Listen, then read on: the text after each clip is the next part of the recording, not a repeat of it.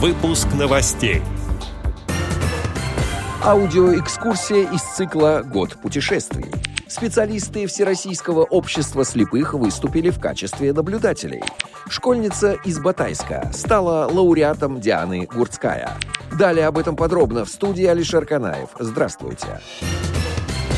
Как сообщает сайт bedtime.ru, во втором этапе 12-го международного благотворительного фестиваля «Белая трость», организованного благотворительным фондом певицы Диана Гурцкая, приняла участие 13-летняя ученица школы номер 2 из Батайска Дарья Ким. Девочка выступила с песней «Stranger in Paradise» и стала лауреатом окружного конкурса. Фестиваль «Белая трость» был создан Дианой Гурцкая в 2009 году. С тех пор он помогает незрячим и слабовидящим реализовывать свой талант на сцене. Мероприятие проводится ежегодно. Как сообщает Медиавоз по информации Управления социального развития, Департамента социальной реабилитации администрации аппарата управления ВОЗ с 27 по 30 сентября в Анапе на базе Всероссийского детского центра «Смена» прошли сборы расширенного состава национальной команды «Обилимпикс» в рамках подготовки к 10-му международному чемпионату по профессиональному мастерству среди людей с инвалидностью и лиц с ОВЗ. В сборах участвовали тренеры, наставники, конкурсанты, сопровождающие лица из 45 регионов страны.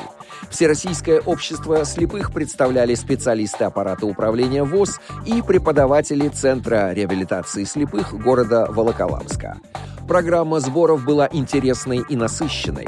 Проведены тренинги специальных навыков, разбор форс-мажорных ситуаций на чемпионатах, языковые практики, мастер-классы от профессиональных спикеров и другие мероприятия.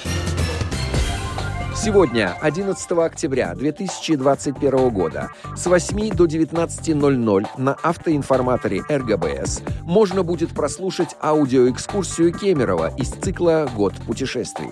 Слушатели познакомятся с историей города и его особенностями. Экскурсия разработана в рамках проекта «Душа города», который реализует Музей огни Москвы при поддержке Фонда президентских грантов. Записи библиотечного автоинформатора можно прослушать круглосуточно по телефонам, указанным на официальном сайте Российской государственной библиотеки для слепых.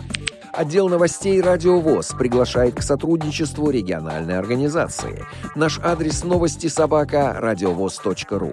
В студии был Алишер Канаев. До встречи на «Радио ВОЗ».